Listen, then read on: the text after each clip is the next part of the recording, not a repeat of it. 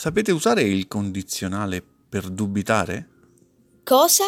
Cosa sarebbe questa cosa? Ecco, questa potrebbe essere una possibile risposta alla mia domanda. Cosa sarebbe? Cosa? Scusa?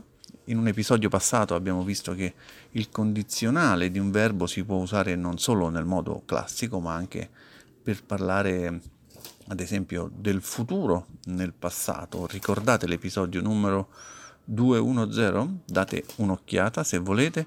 Ebbene, potete usare la forma del condizionale, ma soprattutto, soprattutto di alcuni verbi come essere e avere, quando volete esprimere un dubbio su qualcosa che avete appena ascoltato. Si tratta di un modo che si usa prevalentemente nella forma orale perché a dire la verità è un po' fastidioso ascoltare una persona che utilizza il condizionale in questo modo, non perché sta usando il condizionale, ma perché solitamente, eh, solitamente si tratta di un modo un po' irrispettoso di dubitare.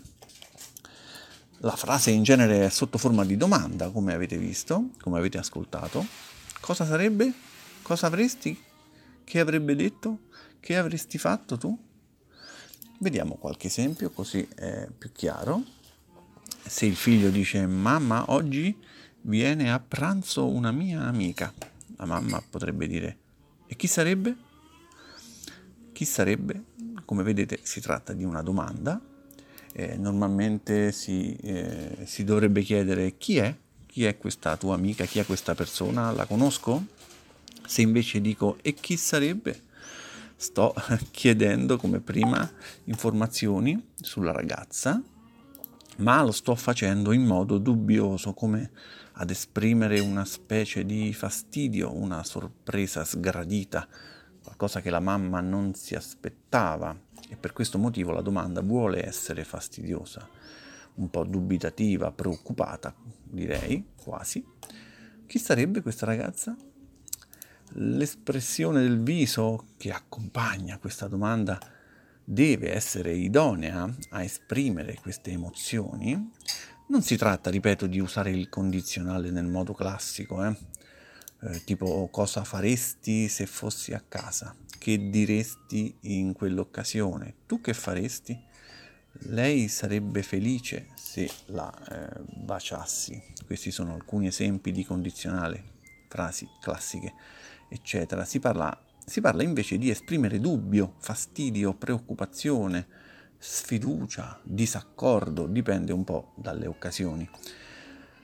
Altri esempi. Stamattina ho costruito questo strumento utilissimo. Ah, e a cosa servirebbe? Che sarebbe questo strumento? Potrei usare l'indicativo. A cosa serve? Cosa fa questo strumento? Ma questa sarebbe una reazione neutra ed io invece voglio esprimere un dubbio, non è molto educato però usare questa modalità, eh, se non conoscete la persona con la quale state parlando, state attenti al condizionale, eh? usatelo a condizione che lo sappiate fare. Facciamo un ripasso sulla falsariga dei ripassi precedenti. Ve la sentite?